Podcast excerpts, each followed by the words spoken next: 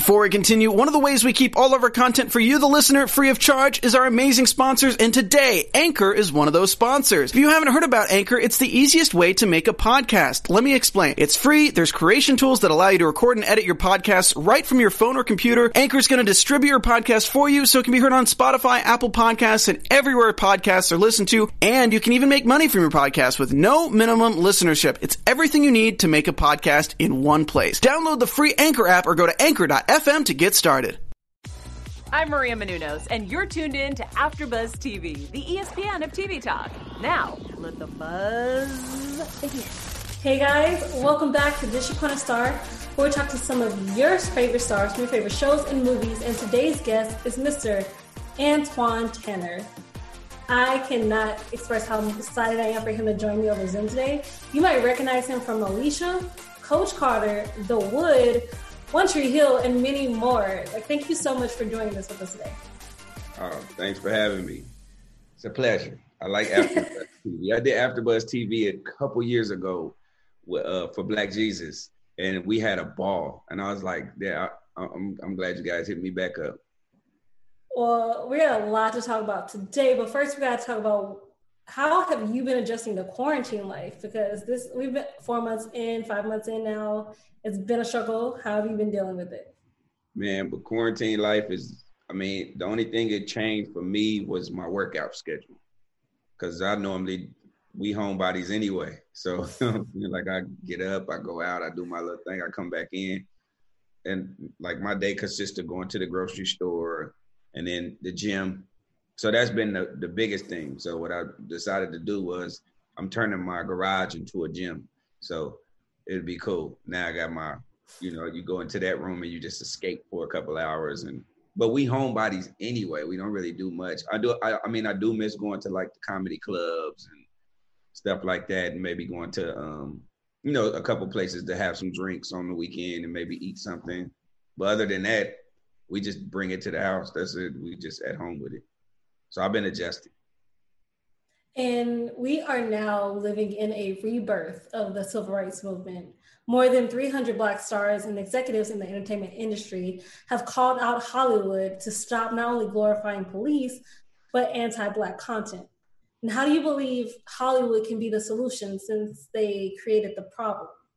Well, Hollywood could definitely be, just, be the solution because it's all in what the kids see and now you have so much social media and everything is virtual. Like they don't do what we did in my generation. Like we went outside to play. We oh. actually go outside and play. We actually had to talk to our friends. We didn't text. We didn't you know we had chores and then we went outside and we socialized. The kids now they don't really socialize. It's just everything is like they got friends in germany that they never met. They just got friends on instagram. So it's all virtual. You know what i'm saying? But a lot of the younger kids they just believe what they see. So if hollywood is putting that out there then I think you oh that's what they see then that's that's that's how they'll go about it. But it definitely is um, touching subjects because you know I have two young black sons. You know what I'm saying, and and they don't get it. Like some of my white friends, they didn't really understand what I was telling them. Like I always ask questions like, "What are your police stories?" And I said, you know, our police stories are totally different, regardless of who I am. I've been pulled over, and that cop don't notice who you are, and none of that. It's aggression right away. What do you got in the car? Do this. Could you get out the car? Could you? Oh, you the dude from the movie? Oh, hey man, whole attitude changed. Now I'm not a threat, but I was a threat, and I shouldn't have been a threat. You see what I'm saying? But we have to tell our kids, hey, put your hands out the window when you get pulled over. Don't do this. Don't talk. Just yes, sir. No, ma'am. Just you know, just keep it real simple, so that way I don't have to be at the hospital. You know what I'm saying? Or you know, knocking you out and stuff like that. You know, because I have young boys, so I have to make sure that they they understand it, that this is day and age society and how we're dealing with the people that's supposed to serve and protect. Definitely. And being a father, if there is one lesson you want your kids to take away from you and move on through life with, what would it be? Hey, don't do what I do, do what I say do. You know, that's what my mm-hmm. granny used to always tell me. You know what I'm saying? You know, I, I feel like I'm a great example. I show certain stuff, you know what I'm saying? Just by my action. You know what I'm saying? Like, don't talk about it, be about it. You know, you follow the actions, and, and usually they they'll usually follow suit. That's the the message that I try to leave. And how has being, at least, how has your idea of what being a man changed throughout your life? Well, I think my idea changed was I was a boy until when I first had my son. When my son was born, it was just like a switch, something like like I had a little face that needed me to I need food, I need this, I need that, I need that. So it changed up your whole priorities. It was it wasn't about, oh, we gonna go to the let's go to the club this weekend and try and talk to some girls, or let's do this, or let's do this. It was just all about us. Like I don't care, I could get up and go when I want to. It, it made you have a sense of stability and change your priorities around like overnight. I can definitely see that. And before, did your dream change of what you thought your life was going to be like from, like, did you always know you were going to be an actor or did it change? I actually never thought about being an actor. I, I wanted to be a professional basketball player, which I, I got to accomplish that. Still playing basketball to this day. But what it was was basketball is what took me to everything because I was in college. It was my freshman year of college, um, right before my freshman year of college, and uh, I was playing the Say No Classic in the Drew League, and this coach noticed me, and he was like, "Man, you really could play. I think you should come audition for this movie." And I was like, "Okay." And he said, "Told me I could get a hundred bucks a day if I was one of the players on the other team to play against the, the actors." And I was like, "Cool, that's what's up." Because they wanted the, the movie to look as real as possible. And I went to the audition. They liked me as a basketball player. Then he hit me up and said, "Hey, they want you to come in and read for this role the next day." And I was like, "I'm not an actor though, but I do want that hundred dollars, you know. So it's good?" so um, went in. They gave me a script. I never forget it. My friend Becky Drury helped me because she was an actress. Um, she helped me study the night before, and then the next day I caught eight buses to the audition. Eight buses because we we, you know, we was poor. So I caught eight buses to that audition, and um, I got in and I met Rhea Perlman and Danny DeVito, and I was like, "Oh snap! My granny loves you." You're like, "Did you sign this autograph?" I'm gonna mail it to her because my granny was still living in Chicago at the time, and they was like, "Oh, okay, okay," because I was had a, like a groupie moment, and then um, they was like, "Okay, cool, she's gonna read with you." Now, back then, you know, I never acted before, so I was like, I didn't know you could use the, the paper I didn't know you could use the script. So I had just studied what I studied, like I was studying like for a regular test. I made sure I didn't get no ands, but two, four, maybes. I um, had everything like a robot. And she started reading it, and I literally went blank and forgot everything on the paper. So I just kind of said it in my own words, like, nah, coach, you know, this and this and that. And I never forget when I left the audition, I was so mad on the bus. I was just like, I'm not gonna get that because I messed up. Like I studied all that, all those hours. Becky told me to do this. She told me to do that, and I missed. I missed a four. I missed the and right there. I was supposed to say that. Man, I ain't even. I, mean, I know they're not gonna hire me because you know I failed the test. I felt like I got like a seventy, you know, out of hundred because I was missing words. Well, at least you passed. yeah, and then they called that night when I got home. My dad was like, "Hey, some white lady was calling all day. Uh, are you in trouble? I was like, no, I ain't do nothing. I was like, I had that audition. He was like, well, she said it don't matter what time it is when you get in to call her. Cause you know, we didn't have cell phones back then. It was, it was like 93. so I was, like, I was like, okay. So he gave me her number. So I called her on the house phone. That's crazy. I called her on the house phone and um, she's like, congratulations, you booked it. And I was like, cool, I'm about to get a hundred bucks a day. Like I'm about to I'm about to be one of the dudes on the other team. And she's like, no, you about to be one of the stars of the movie. I was like, what? I had no clue what to do. But it was so fun. Like when I got there, De'aundre Bonds, that was on the wood with me.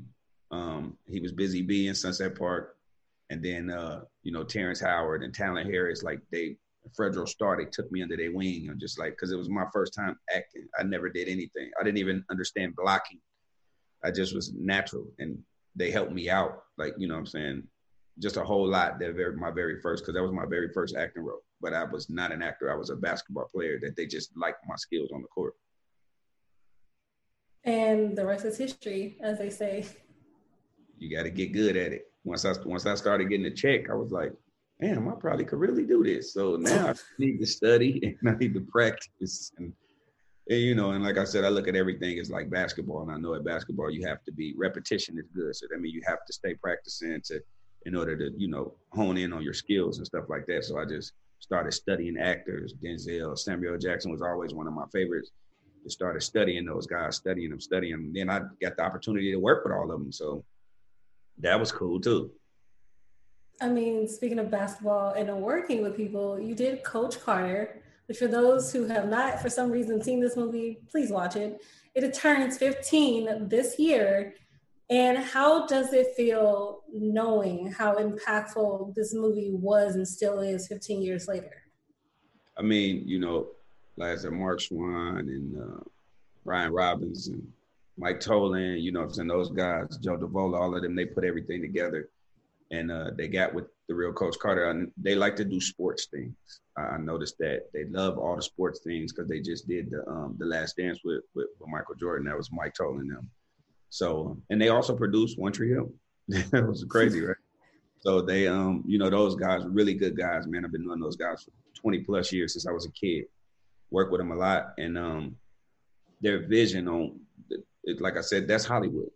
They portray certain stories. These are stories that certain people you just don't hear about. You don't hear about that this coach actually went the extra mile because he actually cared about his kids. He cared more about winning than he is. And the the real Coach Carter, he's he owns a school. He owns a college in Texas now. Like a really good like he's all about education and educating young black men. He don't want you to be a statistic. And he talks to you, you have to address him as sir. He addressed everybody as sir still to this day. So it, it was really inspiring that they go out and find stories like that that are the untold stories. And you know what I'm saying that we never see it on the media. We only hear about the powerhouse schools that you know I'm saying, that this guy's just so good, but you never know whether that guy had grades or what he had to deal with. You know what I'm saying? So, like I said, they portray the fortune and the fame to the kids. So that's all they see. They don't see the school side of it.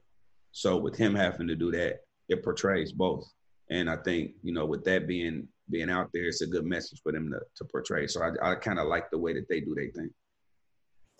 The best part I loved about that movie was showcasing one of the bigger things, like you like you were saying. It isn't necessarily about winning, because especially from my town, because we're both from Illinois. You're from Chicago, yep. and I'm from East St. Louis. So sports is a very big thing, but there's more to just sports. There has to be more than just your environment. Yeah, because you don't want to become it. Yeah, that's all we see. We, we see that this is the way out. So that's it. But everybody still won't make it. But they don't see the other jobs in the sports field, the sports therapists and the this and the trainers and the this. They all make money too. You know what I'm saying? But that's not what we see coming from where we come from. You know what I'm saying? We see this option, so we say we're going to take that, and then if that don't happen, then what? You have no backup. You have no you no plan because they never taught you the education side. To where now you can go do this too because you got that degree. You can go do that because we never taught that early on. You know, they keep us away from that. They don't want us to see that. And what was your favorite thing about playing Worm? You know what? Worm was that character where he could do whatever. so, you know, like certain characters, you have to be, they put you in a box because that character wouldn't do this.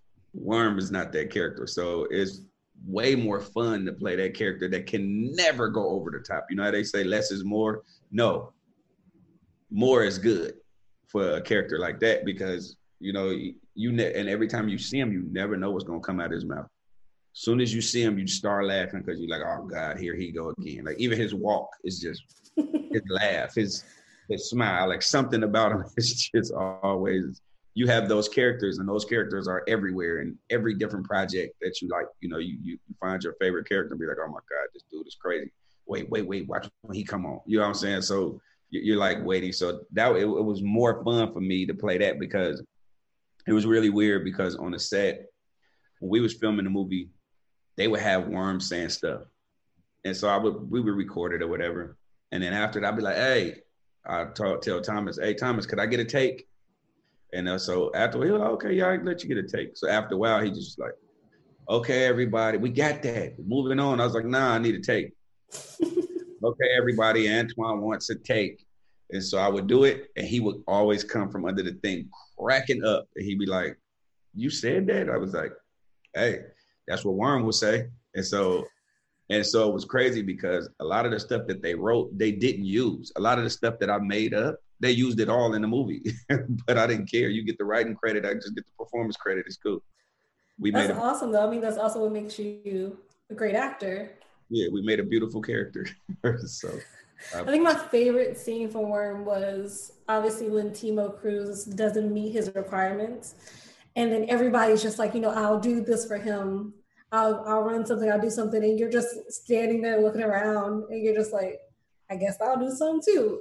hey, you got to remember, Worm was one of the ones who had a 1.59 GPA. So, hey, hey I did my part, man. You got to get your 2.02. you got you got yours, player. So I guess uh, okay, I'll do some. We crew. Let's rock. I know one of your inspirations is Samuel Jackson, and obviously, how did it feel working with him and just learning from somebody you admired? Well, I actually that's not the first time I worked with Sam. I worked with Samuel on um, 187. I played Augie in that movie, and um, that was the first time I actually got to meet with uh, meet with him and sat down and I chopped it up with him and talked to him, and and I just learned so much, and I was just like, okay, cool. And then when I got the opportunity to go in for the for the movie, I was like, man, I hope I book this. And it was a it was a process. It took us about it took me about a month to book to book Worm because we was going back and forth. It was going back and forth because in actual in actuality, Worm didn't even have that big of a role. When wow. it started, Worm had three lines on the original script. Worm had like three lines, but he was seen in a lot of the, the stuff. But we had the table read. I'll never forget it. We had the first table read at Paramount, and with the producers was going back and forth, it wasn't that funny. So they was like, oh, okay, it looks like we're gonna have to recast, and they had us like close, so everybody was there. So it was like, and we had a bunch of new actors. Channing was a new actor, Nana was a new actor. You know, I so it was just me, Robert Richard, and Rob Brown, and Rick was the only like actors. You know what I'm saying? But their characters was different in the beginning. So they was like, and I'll never forget it because Mike, Mike uh, Tollin and Brian Robbins, they know I don't really read scripts. I just kind of read my my part and and then I, you know, because I like to watch, I like to watch the finished project. It's not like a diss. I just be like, I'm fans of these guys, so it's like I want to, I want to watch it with everybody else like a fan instead of like, okay, let me see what's to happen. Okay, I know what happened on this part. I'll just do my scenes and then, you know, and just and just watch it when everybody else. I'm just excited as as the fans are, and so uh, they came to me. Brian came to me that day. And he was like, "Hey, I know you probably didn't look at this last night when we sent it, but uh, highlight your stuff, please." I was like, "I'm good." He was like, "I know you good, but just just highlight your stuff because man, they talking about pulling the movie because it wasn't the producers. The studio was like not feeling it for some reason at first, and so I was like, "All right, I got you, man." So I looked at it real quick and I was like, okay, I'm good. So I created this laugh, the laugh that I didn't know what was. I created that laugh and everything. So I was like, okay, I'm gonna do this, I'm gonna do this, I'm gonna do that. Bam. And we went in there and killed it. And we killed it. And so after that, they was like, oh yeah. So now Worm became three lines to scene after scene after scene after scene. And it was just like, you know, Thomas always always used to say, you know, I go with people who I know who can deliver. So, but he was a he was a tough cookie. Like he would go in and he would, oh no, you know what? You say that you don't say that no more. And you'd be like, damn, he just snatched this whole storyline. like, why would he do that? But it worked, you know what I'm saying? It worked for us. And, you know, me and all the guys, we became really good friends over the years. You know what I'm saying? Those are my brothers for life. And, uh, you know, but it, it was good inspiration in that movie all the way around.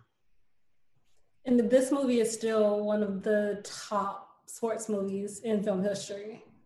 Yeah, that's and, good. Which I think is just amazing. Yeah, that's dope. I'm glad to be a part of history. And before we move on, I have one last question. Um, what is your deepest fear? Uh, you know what? I don't know. I don't know. Yeah, and actually, my favorite line from the movie. What is your deepest fear? And I'll be like, why you keep saying that? it's like, right. Did you throw that in there? Yeah, I was like, yeah, why you keep saying that? I don't know. And they caught everything that I said. That's the crazy part because I didn't know because I didn't read the script. That's I was like I didn't read it. We I read it at the table read after they did the set because it was never the same. Every day they have rewrites. So every day you come to your trailer, it's different color pages. So yesterday this was the blue pages, and you said this. Today you don't say that no more. You say this now. So it, it like keeps you on your toes every day. But what's my deepest fear is uh, having this country do what it's doing 20 years from now. Because those marches and protests was going on when I was in high school. It was 1993 for the Rodney King's riot. The Rodney King trial when every police got acquitted. Every single one. All acquitted. And this when they first started recording the this was the first video of police brutality that they had recent history. And we rioted for these same things in 1993. And here it is 20 years later, almost 20 years later, and they still talking about the exact same thing. Just history repeats itself. It's crazy. That's my. It, will continue to do that until people learn from it. to do that. Yeah, uh, that's that's that's a fear of mine that my kids will have to go through it. I don't want them to go through it. That's why I moved away so they could see different races. They could see this. They could see that. You know what I'm saying? That we just wasn't. You know that they could see a bigger picture. Like I could go to school. I could graduate. I could do this. I could do that. That they had this. You know. Hopefully they'd be given the same opportunities as everybody else is given, and then they take the opportunity. You know, upon themselves to, to try to achieve it. That's amazing. And I know a lot of parents especially want that you want you want what's best for your kids. That's I think a parent's job. Like I have nothing else I, I teach you or you gain from me. I want you to be better than I was. Yep, that's it. That's the main thing. For and the kids. Right. For the kids. Speaking of for the kids, um, before and even after Coach Carter, one of my favorite all-time shows. You did One Hill with the most iconic theme song by Gavin DeGraw. What was it like playing skills? Because not only did you play skills from the pilot, you're one of the only four characters that did from the pilot to the finale in nine in the in history. Yeah, I was on the pilot. Um, and you know, guess who wasn't on the pilot? Sophia. Oh, that's or, true. There's a different. Sophia or Joy was not on the pilot. Nobody. That's that's that's Tree Hill. Uh, that's Tree Hill uh, trivia right there. they were not on the pilot. I think Sophia came in the second episode, but Joy, her character was a totally different girl the first episode. If you go back and watch the pilot, she was a totally different girl. It was a redhead girl. I can't remember her name. So so sweet though. It was a different girl on Joy was the became her episode two. So that was crazy. And I had hair. Episode one. A little bit. a little bit. I had a little, little fade, but I had to get that. I had to get rid of that. The ball was so much easier to work with. It was so much easier. What did you like about playing skills? Well, skills was skills was kind of like Worm. He was that character that he really didn't have a he really didn't have a plateau. He could do whatever. You know what I'm saying? Like I you know, like okay, Schwahn. I remember he used to he wrote a lot of stuff, but the one thing that I used to always tell him is, you could try to write ebonics, but but if you're not up with what's going on in the hood, it gets dated fast. We don't talk like that. So if we don't talk like that, then it looks like you're mocking it, and you don't want them to feel a certain way. That oh, we don't talk like that because that's just how people watch TV. You know what I'm saying? If somebody going, hey, now, you know, you'd be like, we don't talk like that around here. That they, they supposed to be see. They would never say that out here. You know what I'm saying? So you, you know, I had to tell him that. So I was like, so certain days I would get the script and be like, I'm not saying that. Mm, I'm not gonna say that. I'm gonna it like this. But I was the only character that could do that because you can't write ebonics. You can't write. True. You can't write that. So, you know, you just got to be up. And if you don't live in the hood, you don't see what's going on every day. I frequent the hood when we was filming, you know what I'm saying? We was filming One Tree Hill because my brother they right on Crenshaw, Washington. So I'd be at his house all the time. Or, you know what I'm saying? Like I still hang out with my basketball hood dudes, you know what I'm saying, to this day. That's just what we did. But, you know, but that character was cool. I got to learn a lot um, from the different cultures that I was around. You know what I'm saying? Just as a, because we all grew up on that show. We literally grew up. You know what I'm saying? Uh, nobody had kids. I think I was me and Barbara were the only one with kids. I don't even think Moira had kids yet. So we was like the grand, the granddaddy parents of the show because nobody had kids. Now everybody got kids, And it was like, damn, I don't know how you did it, but I remember and I, you know, but they like, I learned so much from you from being a dad, or I learned so much from you from being a mom. Like, you know what I'm saying? So that was cool. That the camaraderie that we had. And for us to put out the one thing I can say about One Tree Hill, why I like doing it, because we touched on a lot of social um social issues way before a lot of the stuff started happening. The school shooting, the you know what I'm saying, the, um, suicide, and like we touched on so much of that stuff, like you know being bullied and all of that stuff that the kids are actually, you know, dealing with today that a lot of people didn't know or had people with mental illness that's reaching out. Like we touched on all of that. You know, it, it was just it was just crazy because I go back and watch it and be like, damn, we t- I didn't even know that we we covered that. Wow, dope. Because I never really watched the show. I would go to work and go home. I had kids, you know, so it was like when I had to leave, I, my son had a violin recital that I had to go to. My other son, he had a basketball game. My daughter had a little dance contest. You know what I'm saying? So it was like, he's in a play.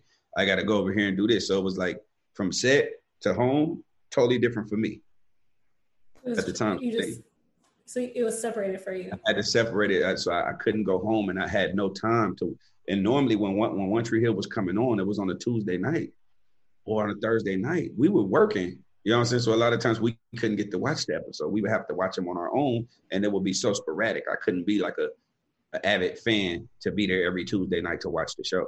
We would like, oh, okay, cool. Tune in, record it or whatever, so that way we could get the ratings, so we could get picked up again. It was totally different for us. We would look at the script, do what we had to do, and get on. But the messages were there for sure. The messages were there. And though it's been eight years since the finale aired, does it still feel weird or like you never left whenever you reconnect with everyone? Oh yeah, no, no, it's you know that's family. That's I mean we talk all the time though, so that's that's the crazy part. I talk to Hilarie all the time. If it's some kind of way, at least every day on social media, or you know, because her kids those are my god babies. You know what I'm saying? So I had to hit her up, be like, "Hey, what's so so? What, what, what you got going on?" Okay, you know, because a lot of people didn't know that Hilarie was not married. They thought Hilarie was married already. When her and Jeff had been together like ten years. You know what I'm saying? And I was I was at their wedding. Me, So, Joy, Lee, you know, we all were there. You know what I'm saying? So it was real cool. You know, we support each other. You know, but that's that's my family. What was your favorite line you said throughout One Tree Hill, if you remember? Um, I think I kind of remember it. It was uh, I said something about you can't fake life or something. You got to live it. That was one of the. That was a good quote that that they wrote. You know what I'm saying? That uh, that I said. I like that one. Like, you got to live life. You do. And how did these One Tree Hill conventions start? I think like next to Comic Con or WonderCon, like you guys have your own convention specifically tailored for you. Well, I think what happened was the fans started, other people was doing the cons. And I think if I can recall from when we did the first one, because that was Icon um, the stories that I heard was that the fans started reaching out, like, why don't you do one for One Tree Hill? And they was kind of like, hmm, nah, we don't know if it'll sell, you know, but we'll do it if you guys could get this amount of signatures.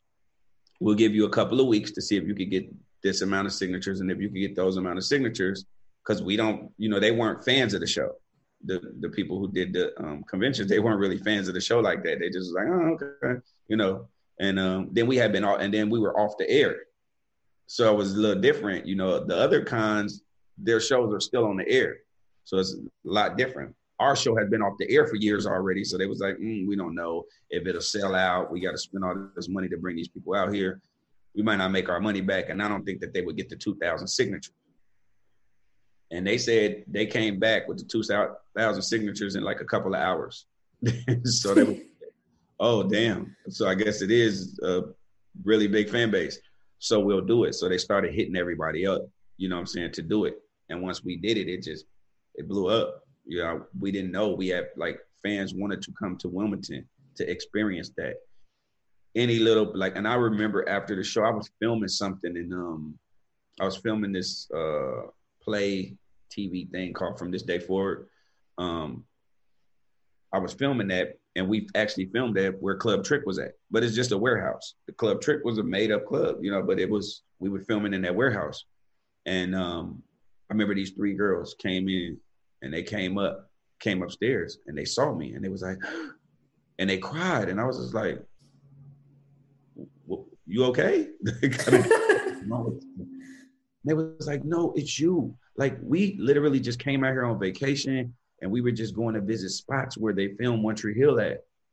And to see you, this is crazy. They literally cried. Some girls from Nebraska. They literally cried. There was cousins, three of them. I'll never forget it. And um, I just was like, damn, I didn't know we had that much of an impact. And it was like, you, you guys, you don't understand. Like you helped me through through high school, so much stuff that I was going through. Watching your show just just really helped me. It helped me so much.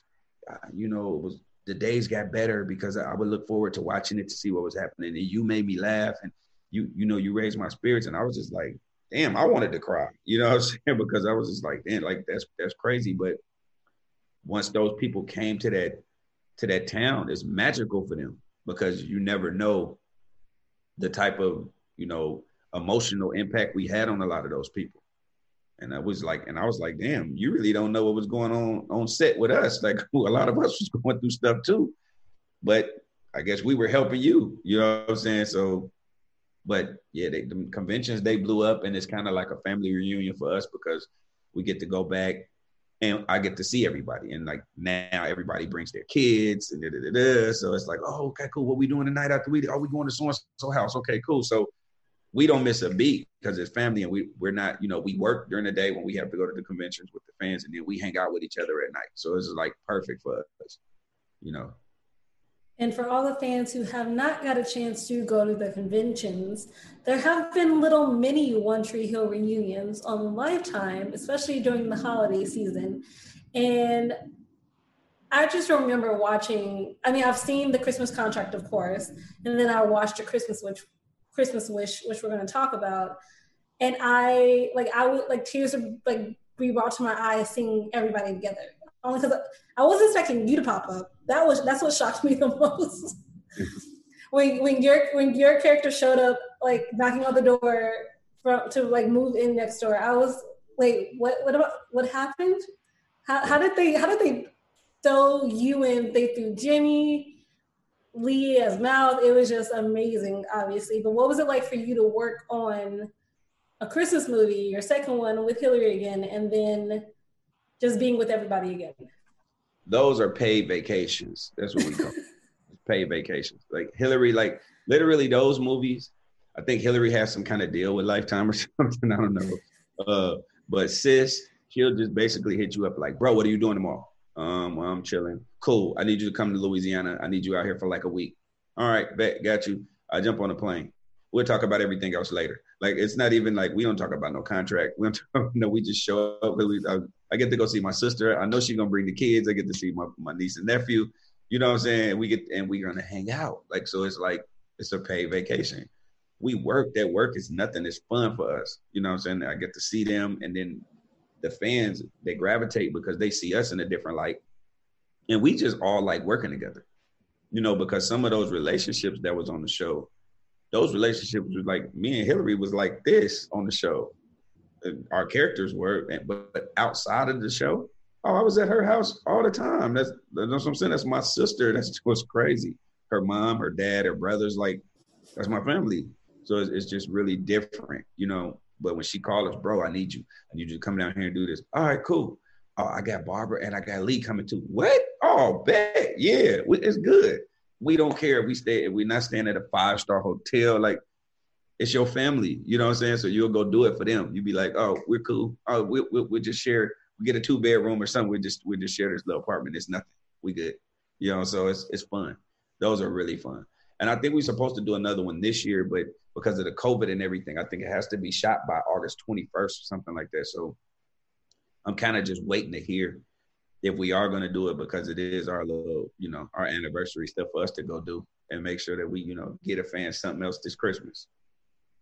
And as a fan, I would appreciate that. But obviously, COVID, we're going to find out, of course.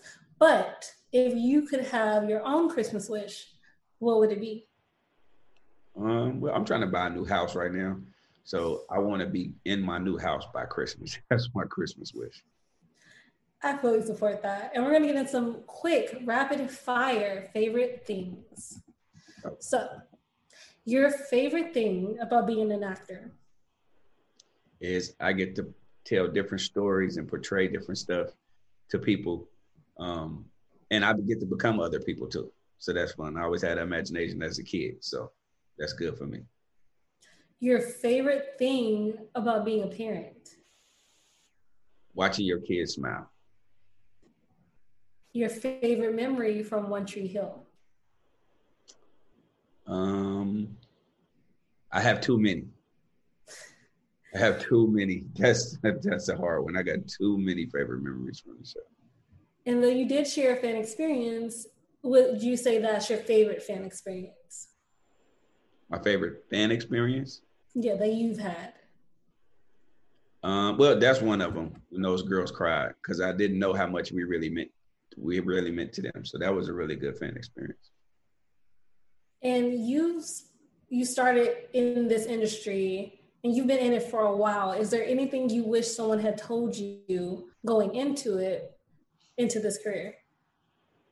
There are gonna be ups and downs. I wish somebody would have told me that. It's gonna be dead moments and there's gonna be high moments. And as long as you could get another hustle to financially get by during those dead moments, you won't be depressed.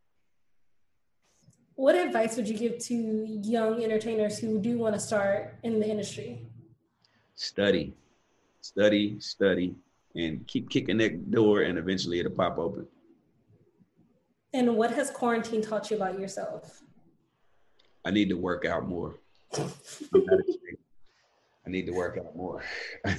so, do you have a dream role that you want to do, or have you already done it?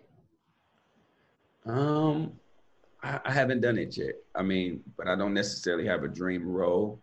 But I did write. Me and uh, Cherry Johnson did write a show called Snatched, and it's about um human sex trafficking, and um the character that I'm playing, he's one of the guys that's helped saving people from being in that life. So that's good. Do you have any other projects you have coming out that fans can get excited about, or right now everything's in a standstill? Everything's at a standstill. I mean, I've done so much. I've done Lucifer. I've done The Rookie. I've done Unsolved. Uh, I work a lot. You know, I did NCIS with with LL Cool J. That was cool. Got you know, got to work. Don't forget with Rosewood. I remember. But I, mean, I work a lot, but you know, but um, no, just trying to get my projects done next, which that's what it's probably going to be. Me and Hilarie got something in the mix, and uh, she's going to be a part of that. You know, the um, snacks, and and epidemic uh, is a project that I wrote, and then I wrote a, a, a movie called Innocent Killers about um, you know, about the death penalty. Oh, we're so excited to see you, what is next for you. And you guys can catch up all on One Tree Hill if you have not even had a chance to check it out yet on Hulu. All nine seasons are on there. You can watch Coach Carter if you don't already own it um, on iTunes. Or, of course, if you want to watch it for free, you got Tubi the app. You can watch it there for free. And A Christmas Wish on Amazon Prime. Thank you so much for doing this with me. And do you want to tell the people where they can find you on social media if they don't already follow you? Oh, they can follow me um, on Instagram. I'm Antwon Tanner, 2214. On, on Twitter, I'm Antwon underscore Tanner. And um, that's it. Uh, my Facebook, I think Facebook only let you have a certain amount of friends. And so I just kind of leave Facebook alone. I don't know how to use Snapchat. I have one, but I don't know how to use it. So I never use it. I respect that. and again, I'm your host, Shay Jones. Thank you guys so much for tuning in with us. You can follow me at Real Shay Jones on Twitter and Instagram. And please follow the Dish Upon a Star Instagram account at Dish Upon a Star underscore. Don't forget the underscore because if you don't put it, you will follow a teacup Instagram that makes has nothing to do with this show. I think I followed it. I think I followed this morning. Oh, thank you. This morning. Well, guys, thank you so much. Have a great Sunday, and we're you know we're all in this together. We're gonna get through it. Oh yeah, it's gonna do it. Our founder, Kevin Undergaro, and me, Maria Menounos, would like to thank you for tuning in to AfterBuzz TV. Remember, we're not just the first, we're the biggest in the world, and we're the only destination for all your favorite TV shows. Whatever you crave, we've got it. So go to AfterBuzzTV.com and check out our lineup. Buzz you later. The views expressed herein are those of the hosts only and do not necessarily reflect the views of AfterBuzz TV or its owners or principals.